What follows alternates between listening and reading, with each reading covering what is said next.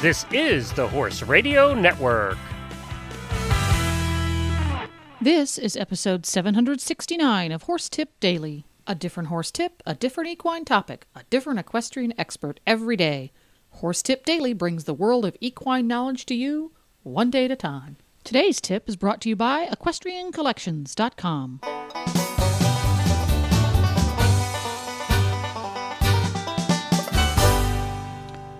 Greetings, horse people. Coach Jen here, and thanks for tuning in to Horse Tip Daily. Today's tip is an excerpt from thehorse.com's weekly horse health report on the Horses in the Morning show. The Hit'em crew is joined by the Horse.com digital editor Michelle Anderson and Dr. Jones for a timely chat about EHV. And we'll get to that right after this message from Equestrian Collections. Hi, Glenn here from the Horse Radio Network, and I am with Debbie from Equestrian Collections with Equestrian Collections Product of the Week. This week I'm talking about the Compositi colored premium stirrup irons. These things jumped out at me when we first got them because of all the colors that they come in. They're a composite stirrup, and that's all the new rage in stirrups right now because they are very, very light. I think the eventers would particularly like this stirrup because it is so light and because of all the colors. It comes in two sizes, four inch and four and three quarters. And the colors are like royal blue, bright green, lime green, yellow, orange, pink, light blue, all those kind of colors um, that you can match your outfits, or if you're an eventer, you can match your uh, your the uh, outfit that you wear when you compete. We also sell uh, the stirrup fill the fillings on the bottom of the stirrup separately so that you don't always have to have the same color. I have a pair of these, and what I liked about them, besides the color, was the fact that they were very, very light. Um, you felt like um, you, it just it just felt really good you can run the stirrups up and you're not going to mess up your your saddle at all with those. Eh, they're just really nice composite stirrups in very bright colors. I think they're a real fun uh, item to get and a real fun gift to give. And uh, for for the price under 30 bucks you can't beat that. You could have uh, one of every color well, exactly. Um, my colors are uh, royal blue for one horse and orange for the other, so I intend to get the orange ones and the blue ones. there you go. Well, you can find them at equestriancollections.com. Just search for colored stirrups and they'll come up.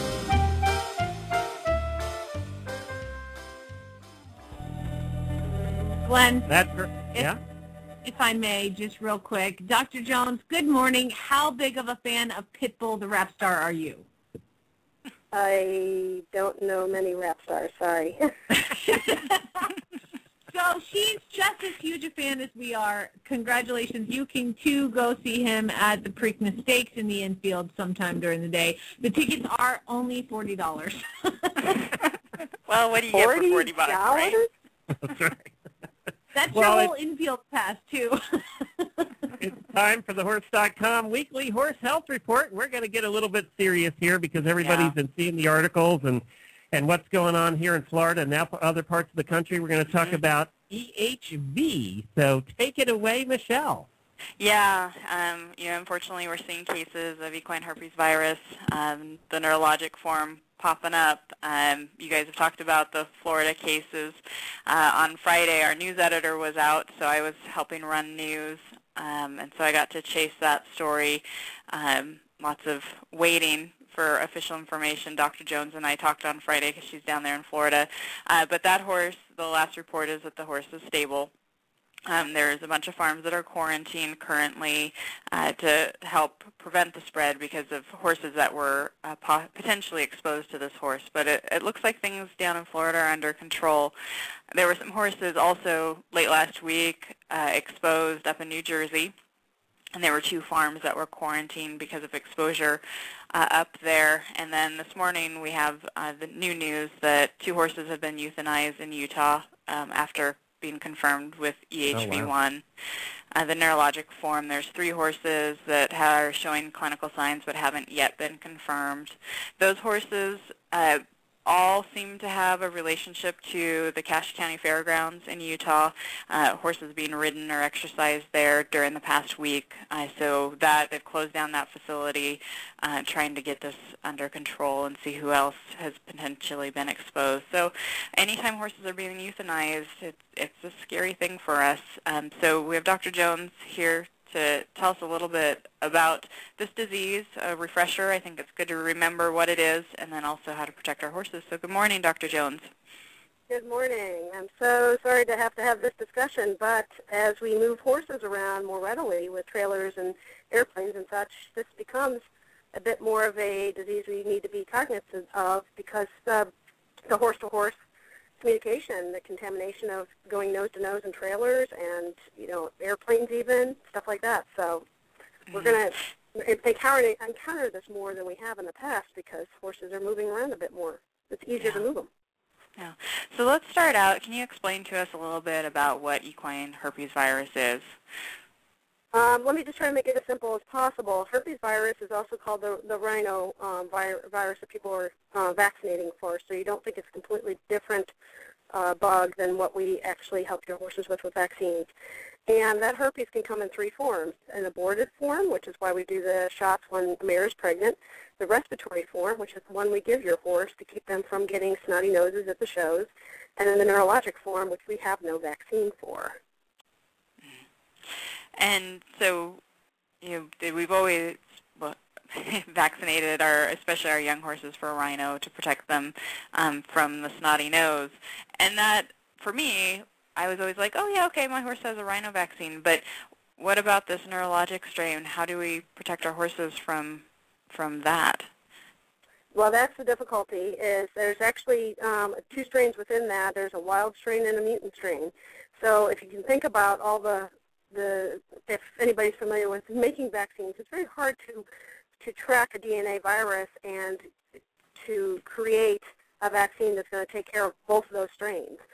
So once you make a vaccine for one, the other one might become more you know, rampant and vice versa. So they're they're they're doing their best they can and trying to um, isolate how to best protect for this this uh, virus. But in the meantime, it's really just uh, doing good biosecurity of your own, meaning, meaning don't share water troughs, don't go nose to nose with strange horses you don't know.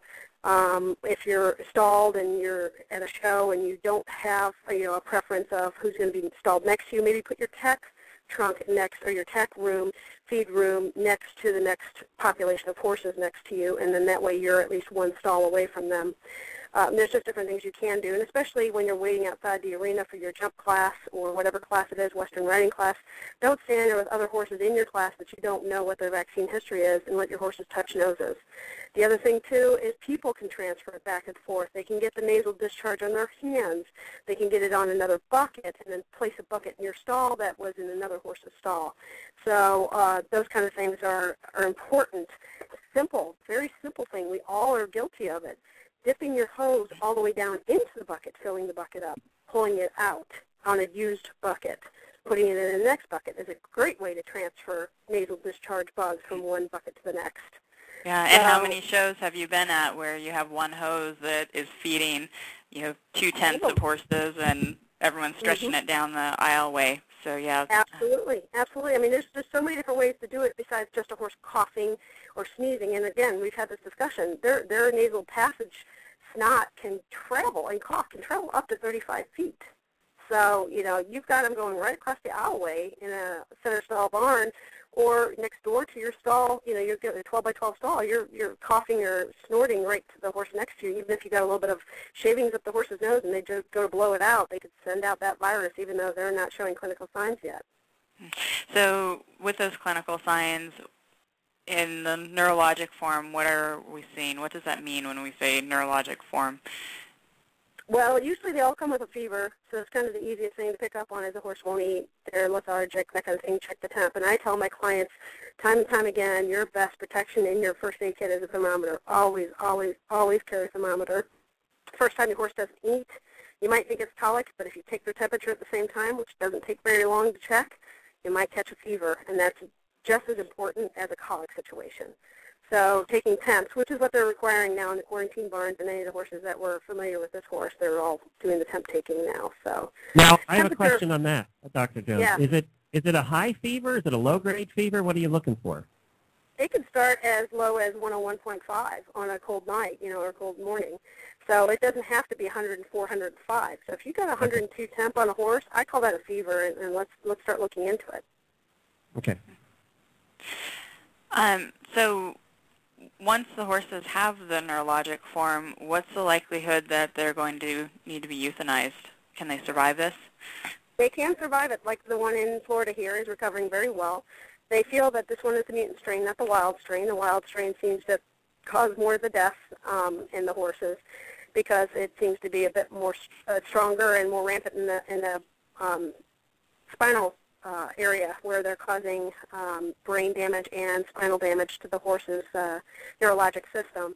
But uh, you really have to just focus on anything neurologic is decreasing pressure in the spinal cord and the brain and any inflammatories that cross into the blood-brain barrier, which is steroid, dexamethasone, um, any kind of uh, a diuretic to pull the fluid out of that area to kind of take the pressure off because it increases fluid and causes pressure on that area. Um, increasing blood flow, so they may go in fluids because they're starting to get dehydrated because they're not drinking, they're febrile, and you want to make sure that things are circulating well to remove the virus. Uh, so it's basically just doing your stabilization of the animal, um, making sure that all their vitals are working just well. Okay. Um, and so for everyone listening who may be in these areas where we've seen some neurologic E EHV1, what would be your top recommendations to them? Do they need to stay home and, and hole up, or can they safely travel with their horses? Well, you know, just know who you're traveling with. So if you're going on a commercial hauler, you take a higher risk. Um, and if you're going by yourselves with your with your farm, just stay with your farm. You know, you can tie to the side of your trailer. You can get a, a, a barn that's solely for your farm. And it's, of course, these places that have these horses have quarantine requirements. And within those quarantined areas, only certain people are allowed in there, and those people stay in there, and as they leave, they have to go through dip buckets, change of clothes, so that they aren't transferring what's in that quarantine area outside. And that's very well uh, taken care of by each state health department, and uh, they, they control that very, very well. Here in Florida, they have tracked down how many horses came in communication with this first horse. They're following those. We have up to nine farms that are quarantined right now um, in the state of Florida. A lot of them surrounding HITS, the showgrounds, but some are as far away as there's one here in Orlando, uh, one in Tampa area, uh, one down in Wellington. So they are tracking these these animals, and then they're going to quarantine a 30-foot, you know, basically radius around those animals, and uh, test them for fever every day, and follow them along to make sure that this does not become as um, widespread as it can be. How long will they test them for? Is the incubation period? uh, It can be up to like a week, right? Yeah, it can be as short as a week, but usually it's a 21 day, and that's what quarantine Oh, really? is, is 21 days. You can even see them four to five weeks out uh, come up with the disease and, and Oh, wow. incubated up to four to five weeks out. But 21 days is your usual standard. Each state's different. Here in Florida, it's 21 days. Uh, at the end of 21 days, they have to test them with a nasal swab and blood um, blood draw. Now, think about it. Okay, 21 days, they're not free to go yet. They have to make sure that those test results come back. So really, those test results take about 48 hours to run at state accredited labs. And so you're really in jail per se for 23 days. You're quarantined for about 23 days until you get the release the, the okay to go. I have to say there's the one thing, because I've been with the horse for just more than a year now, and the one thing after I took this job that I changed in my own horse management is that not letting my horse go nose to nose with other horses when I'm out in public because it's so easy. You go to the lesson barn, you're chatting with your friends, the horses start rubbing noses and squealing, and everyone thinks it's you know kind of funny and cute. Um, and I no longer do that. I have one of my horses is especially a social butterfly. He's very sad because he doesn't get to meet everyone nose to nose, but I'm just not willing to take the risk after hearing about all this taking them- stuff. Yeah, you're taking them to an environment that's stressful, uh, believe it or not. It's off their farm. It's in a trailer ride, start, stop. All that stuff stresses out the horse. Even though he's a very sociable horse, he could be harboring that disease, or he could come against a horse who also hauled in, who doesn't handle hauling very well, start to stress, this is going to bring these viruses out a little bit more prevalent is when you stress the animals. So they can have them and then bring them out uh, in a stressful situation, which is why we always see them at the showgrounds or at these events because horses are under stress. You hardly ever hear about a herpes outbreak in a day-to-day farm that nobody ever leaves the farm. Yeah, or even at, or even at trail rides. Yeah, yeah. So you have to think about the stressful situation of what your horse is going. Even though you say yours is a social butterfly, they are still stressed in a in a low-level way. Um, there is another uh, febrile case here in Florida um, that you'll probably hear about, and uh, that one did test positive, but only has a fever and is not showing neurologic signs. Uh, but of course, it's part of the quarantine area, and they're just keeping track of the animals. Mm-hmm. So we on thehorse.com are you know, track things that are going on nationwide. So if people are looking for really solid information, look for it there. Um, we we are very, very careful about checking in with the state vets, getting accurate information. There were some questionable numbers on the Utah cases this morning. Um, we went in, we verified it.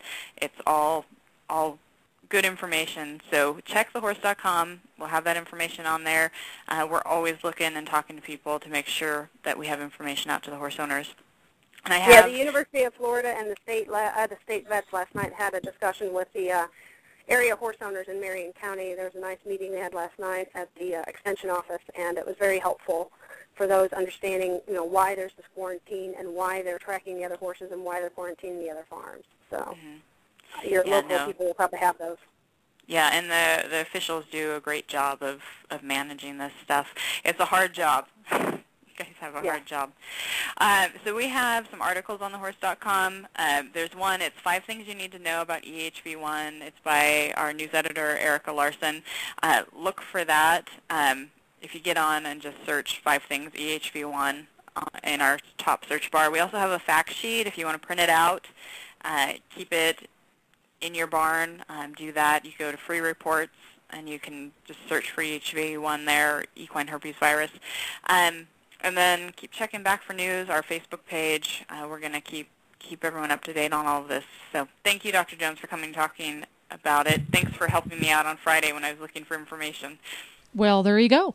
To listen to more of the horse.com's tips, just go to horsetipdaily.com and go to the experts drop down menu on the left. If you love listening to the Horses in the Morning gang putting in their two cents on everything horse, you can tune in every weekday morning at horsesinthemorning.com. Don't forget to support our sponsors here on Horse Tip Daily because they make these podcasts possible. Today's podcast has been brought to you through the generous support of equestriancollections.com. Please stop by the Horse Tip Daily Facebook page and let us know what you think of the tips you hear on the show. It's also a great place to tell us about topics you'd like to hear us cover on the show. You can subscribe to all the great shows on the Horse Radio Network through iTunes or Zune and get your horse podcasts automatically downloaded to your iPod, Zune, or MP3 player. You can also listen to the shows right on Facebook. The player's right there every day. I'll be back again tomorrow with another new expert and a different horse tip. Until then, go ride your horse! The Horse Radio Network and the Horse Radio Network hosts are not responsible for statements of guests or their opinions. Use your own judgment when listening to the tips provided by the experts on Horse Tip Daily.